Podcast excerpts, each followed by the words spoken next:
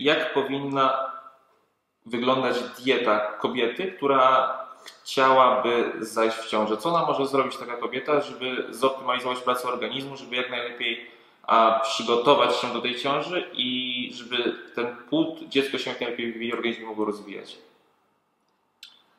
To jest, można powiedzieć, taki problem społeczny, bo nasze programy edukacyjne nie przewidują, aby młode kobiety, zanim podejmą współżycie seksualne, otrzymały taką wiedzę, na przykład w szkole przed maturą.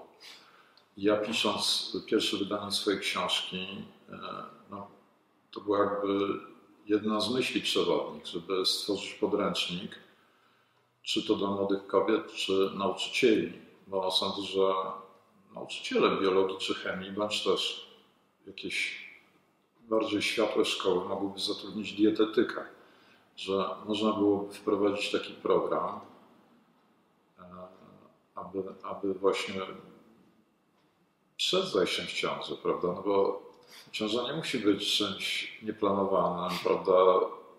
Zaskakującym, a nawet jeśli tak się zdarzy, a kobieta w trosce nie tylko o ciążę i swoje dziecko przyszłe, tylko o własne zdrowie, na co dzień się dobrze odżywia, prawda? Dokładnie.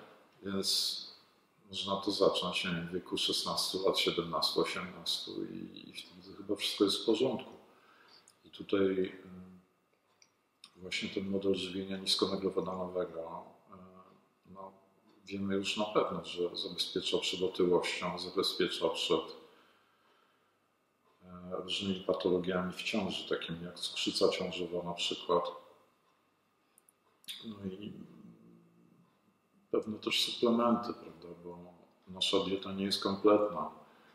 To wszystko się zaczyna od składu gleby, potem roślin, potem zwierząt, które te rośliny, które, które się żywią tymi roślinami. Także w ich ciele na przykład brakuje pewnych pierwiastków. No i też no te suplementy dla kobiet w ciąży złożone, wiem, że za, zawierają różne zanieczyszczenia, które też no, nie budzą mojego zaufania do, do tych, mhm. do tych suplementów. No i wiadomo, że ludzie żyjący na naszej szerokości geograficznej mają wszyscy niedobór witaminy D poza tymi miesiącami letnimi. Mhm. A, a, a ten niedobór witaminy D też no, ma bardzo duży wpływ na nasze zdrowie. Także to jest dosyć szeroki temat i tak, nie sądzę, żebyśmy go w, tej chwili tutaj wyczerpali, ale jeśli um, będą nas oglądać jacyś nauczyciele albo dyrektorzy szkół, to uważam, że, że taki program powinien w Polsce zostać wprowadzony. E, dobrze, a proszę powiedzieć w takim razie, bo suplementy wiadomo, możemy wprowadzać wtedy, kiedy się pojawiają deficyty danego mikroskładnika. A kiedy? Jeżeli nie. Wiemy, że wszyscy ludzie mają mutacje i nie wytwarzają witaminy C. Mhm. Więc po co czekać na szkorbut? No, jest tylko pytanie, czy ogólnie zalecana dawka, która jest dawką w miligramach, to jest tam, mhm. no nie wiem, między 50 a 90 mg, czy jest wystarczająca? Więc jest wystarczająca, żeby nie zachorować na szkorbut. Żeby nie wypadały zęby tak. z prostowania. Ale no, są ludzie tacy jak, nie wiem, Linus Pauling czy inni, którzy wykazali, że można stosować dużo wyższe dawki witaminy C. Mhm. I tutaj no, takie podejście, że czekamy na skutki jakieś poważne niedoboru, mhm. no, jest mi obce po prostu. Także to samo dotyczy jodu, selenu, wspomnianej już właśnie witaminy D. Czy jakichś innych elementów, mikroelementów, o których wiemy, że one decydują na przykład o rozwoju mózgu dziecka w czasie ciąży, prawda? Mhm. Tak, tutaj jako przykład możemy podać te kwasy omega-3, że ich też w diecie nie ma, dlatego są określone jako niezbędne. Proszę powiedzieć z ciekawości, jakie Pan poleca źródła omega-3 w tym momencie? Czy to naturalnie, jeżeli gdzieś możemy spotkać, ewentualnie z suplementu? To znaczy, z tym jest właśnie problem, bo w takim potocznym mniemaniu powinno się zjadać ryby, ale okazuje się, że ryby są zanieczyszczone rtęcią, więc za dużo tej rtęci nie należy zjadać w ciąży. Więc ja w pierwszym wydaniu książki pisałem o tranie. Mhm.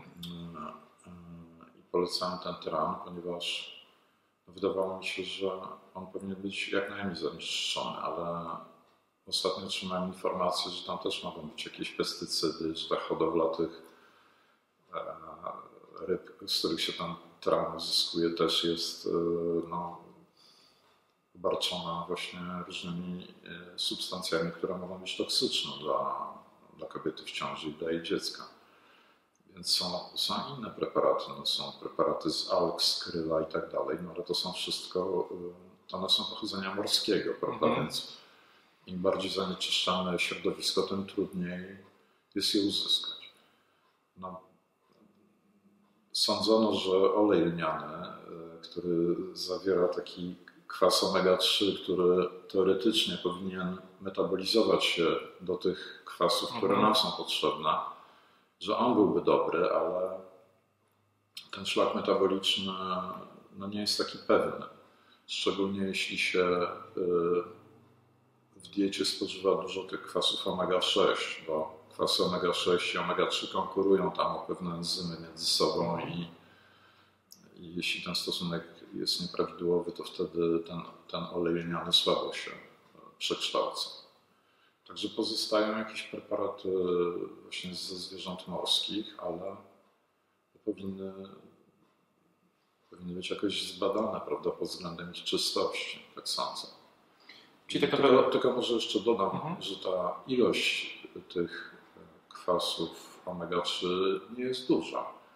Więc to nie jest tak, że trzeba zjeść całą dużą rybę, tylko po prostu wypić, nie wiem, na przykład 10 ml takiego, takiego oleju czy tranu Mhm. I, I to powinno być wystarczające. Czyli podsumowując jeszcze tylko, zależy to wszystko od hodowli tak naprawdę albo od źródła, tak? Im bardziej są zanieczyszczone wody, tym większe prawdopodobieństwo tego, że niestety będzie więcej zanieczyszczeń na przykład w kranie, tak? To znaczy zanieczyszczeń nie unikniemy, bo żyjemy w takim świecie. Tak, dokładnie. Natomiast wiadomo, że selen jest antidotum na rtęć. Czyli jeśli kobieta jest w ciąży i przyjmuje codziennie odpowiednią dawkę selenu, to ta rtęć zostaje zneutralizowana. Mega ciekawe. No to o tym nie wiedziałem nawet. E, czyli poleca Pan tran, tak? I olej skryla, tak? Jeżeli, jeżeli chodzi o źródło omega-3. To znaczy, trzeba zwrócić uwagę na ceny mhm. i poszukać po prostu rankingu, no bo ja nie mogę tutaj reklamować jakichś konkretnych Nie chodzi o reklamę, tylko tak, No, na pewno olej skryla jest najdroższy, bo Mhm. On musi być dystrybuowany w takich kapsułkach. Mhm. Więc jak się przeliczy tą cenę tych kapsułek na dawkę e, tego EPA czy DHA, to wtedy to, to, to robią się poważne koszty. Mhm, mhm. Jest, rozumiem. E, dobrze. Czyli poleca Pan ogólnie rzecz biorąc i tak, i tak kobiety, która chce zajść w ciążę, żywienie niskowęglowodanowe. A powiedzmy, że kobieta zachodzi w ciążę czy mógłby Pan dać jakieś konkretne wskazówki, jak powinna jej dieta wyglądać? Teraz powinna zwrócić szczególną uwagę. To znaczy są dwie możliwości. Mhm. Albo wpadła na ten pomysł pół roku wcześniej i przygotowała się do tej ciąży, mhm. albo zaczyna się interesować tematem, kiedy już jest w ciąży. Prawda? I teraz ustawienie proporcji tych makroskładników, czyli ilości tłuszczu, powiedzmy, i węglowodanów, zależy od jej masy ciała. Więc jeśli masa ciała jest prawidłowa albo ma lekką nadwagę, mhm. to wtedy no myślę, że może przyjmować do 50 gramów węglowodanów na dobę. Natomiast jeśli jest osobą tyłą, no to znacznie mniej, bo chodzi o to, no, żeby zredukować na masę ciała. Więc oczywiście lepiej jest to zrobić przed ciążą, a nie w czasie ciąży. Ale w pierwszym trymestrze wtedy te liczba e, węglowodanów mogła być około 20 gramów -hmm, dziennie. Mm -hmm. no, w pierwszym trymestrze kobieta powinna się tak odżywiać jak przed ciążą. Chodzi o to, żeby jej masa ciała nie zwiększyła się w pierwszym trymestrze. Bo z badań e, robionych w Stanach, w Japonii, w Meksyku, które przeanalizowałem i z własnych obserwacji wynika, że jeśli masa ciała utrzyma się na, na tym wyjściowym poziomie do końca pierwszego trymestru, to, to po ciąży nie zostanie ten balast tych kilku kilogramów tłuszczu. Więc przyrost masy ciała powinien nastąpić dopiero w drugim, no i oczywiście w trzecim trymestrze. Tak. I e, te zalecenia amerykańskie, które w Polsce są tak po prostu bezkrytycznie propagowane przez Ministerstwo Zdrowia i inne instytucje, prawda, które Mhm. tam niby mają autorytet i wypowiadają się w tej dziedzinie, e, średnio zalecają przyrost masy ciała 12,5 kg. To jest dużo. Więc ja uważam, że ten przyrost Średnio. średnio, że ten przyrost masy ciała u kobiety, która ma prawidłowe BMI wyjściowe, powinien być mniej więcej 7-8 kg. Czyli wtedy to jest, e, jeśli powiedzmy 8, jeśli, jeśli to jest 8 kg, to 6 kg to jest woda. I mniej więcej kilogram to jest tłuszcz, i Mhm. kilogram to jest białko i inne substancje. I tak jest ok. A dlaczego to 1,5 kilo zostaje? Bo macica waży około kilograma i zwiększa się masa piersi. Także, ale potem ta masa się powinna znormalizować. Mega ciekawe i totalnie nie upublicznienie informacji. Dobrze, że Pan o tym powiedział. E, dobrze, czyli tak, jeżeli chodzi o dietę, Pan poleca, jeżeli przed ciążą było prawidłowe BMI, BMI, czyli ta masa ciała, do 50 gramów węglowodanów, tak?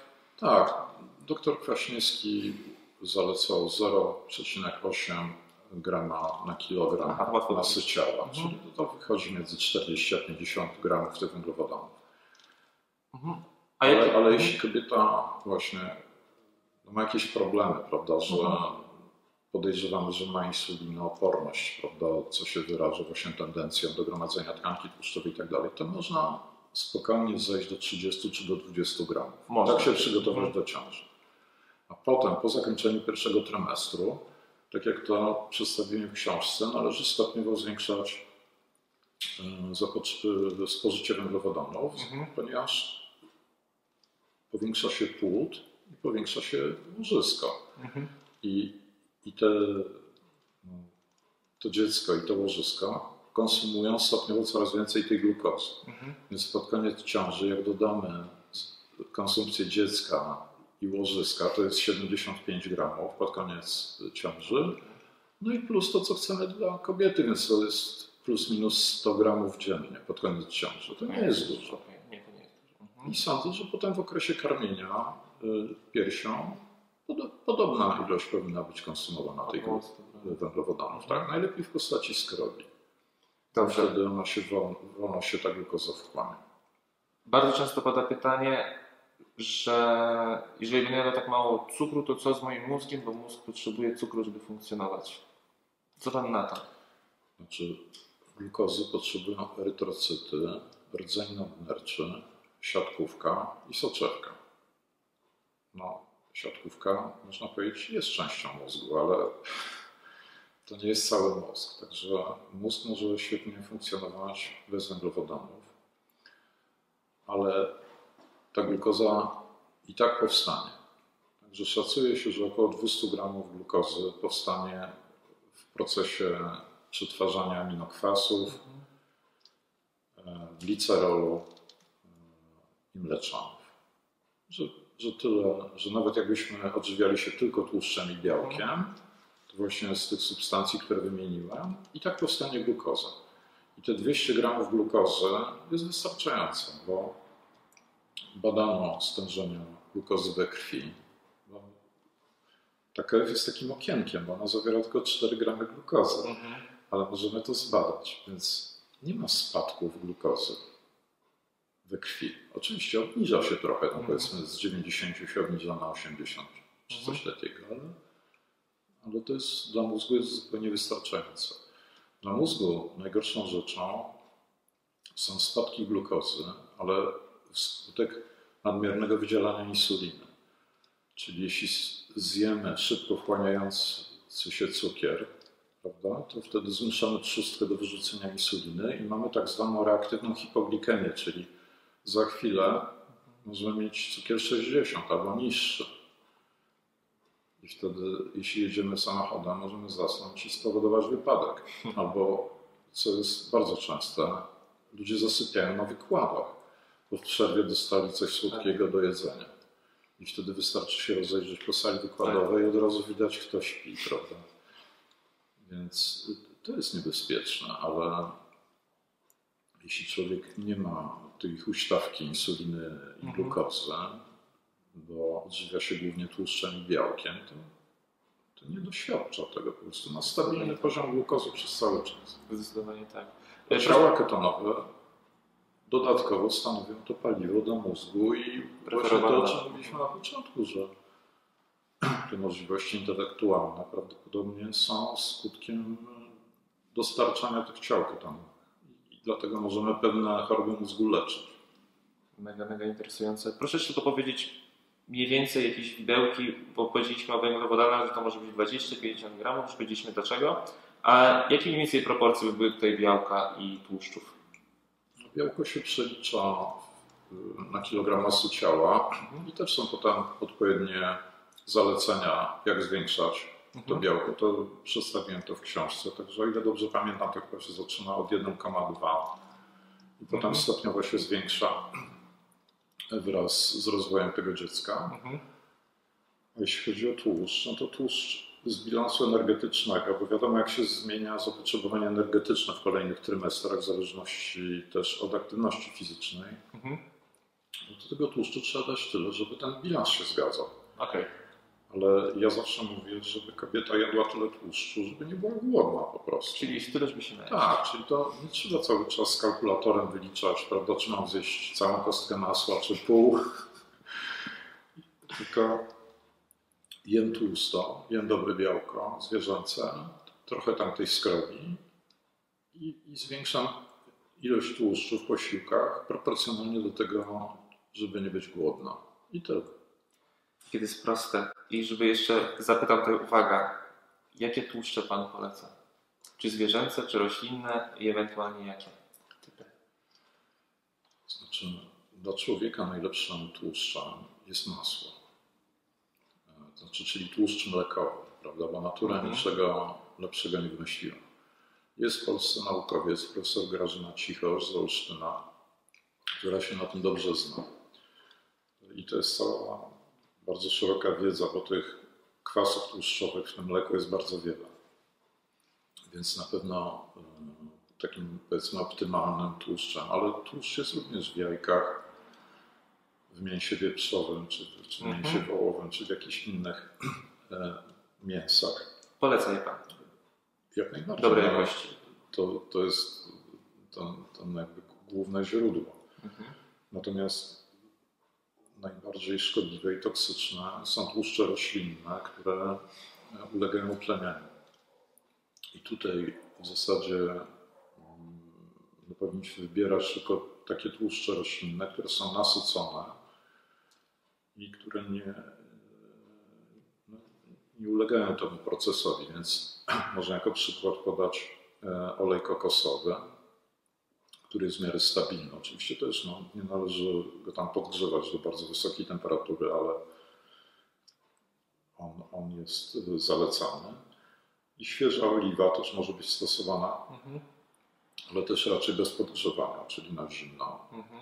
Ale to powinna być no, tegoroczna oliwa, przechowywana też bez dostępu światła. W czynnej butelce.